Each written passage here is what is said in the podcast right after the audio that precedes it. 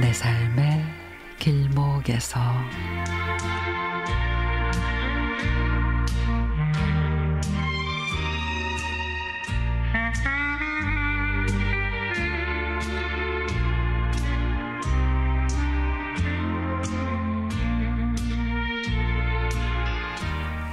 바다가 보고 싶었습니다. 그래서 남편과 대명항으로 향했습니다. 포구 옆 함상공원 해군 군함으로 바다를 지켜오다 퇴역한 운봉함을 활용해 조성된 공간은 안보 교육 현장으로 손색이 없었습니다. 전시실로 들어갔습니다.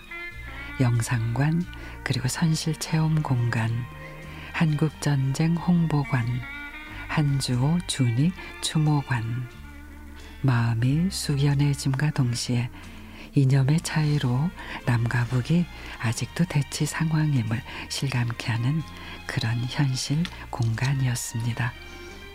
상가판을 지나 조타실, 전탐실로 올라갔습니다. 군인들이 생활했던 공간이 보였습니다. 막내 동생이 해군 하사관으로 입대해 오랫동안 군복무를 했기에 그들이 생활했던 공간이 예사롭게 보이지 않았습니다. 하루에도 몇 번씩 군장을 메고 풀고 조금 좁은 계단을 신속하게 오르내리며 출동 준비를 했을 그들.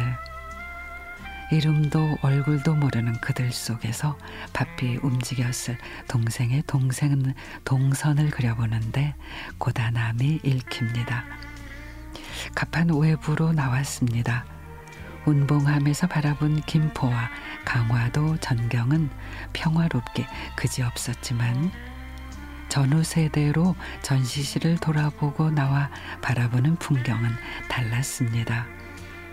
세월의 물밑으로 흐르는 누군가의 고귀한 희생이 있었기에 그림 같은 평화가 있음을 다시 한번 되새겨 보는 오늘 공원 내부를 산책했습니다.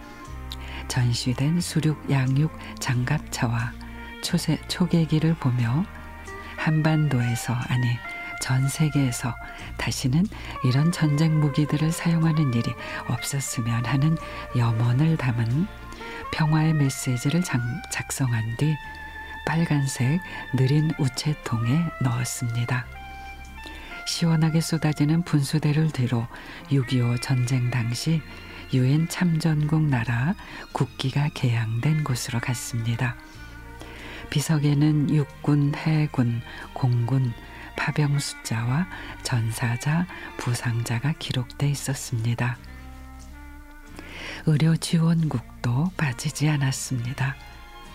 자유민주주의를 꽃피기 위해 이영만리 타국에서 짧은 생을 마감했던 그들의 희생 앞에 고개 숙여 묵념을 올렸습니다.